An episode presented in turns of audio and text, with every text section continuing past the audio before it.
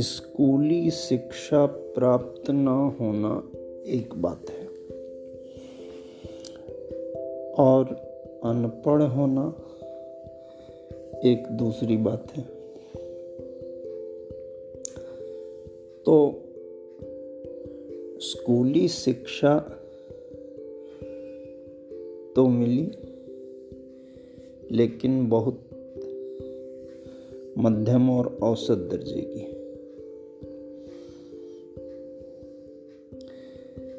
इसलिए आप ये कह सकते हैं कि अनपढ़ तो नहीं हूँ। हाँ प्रीमियर शिक्षा संस्थानों में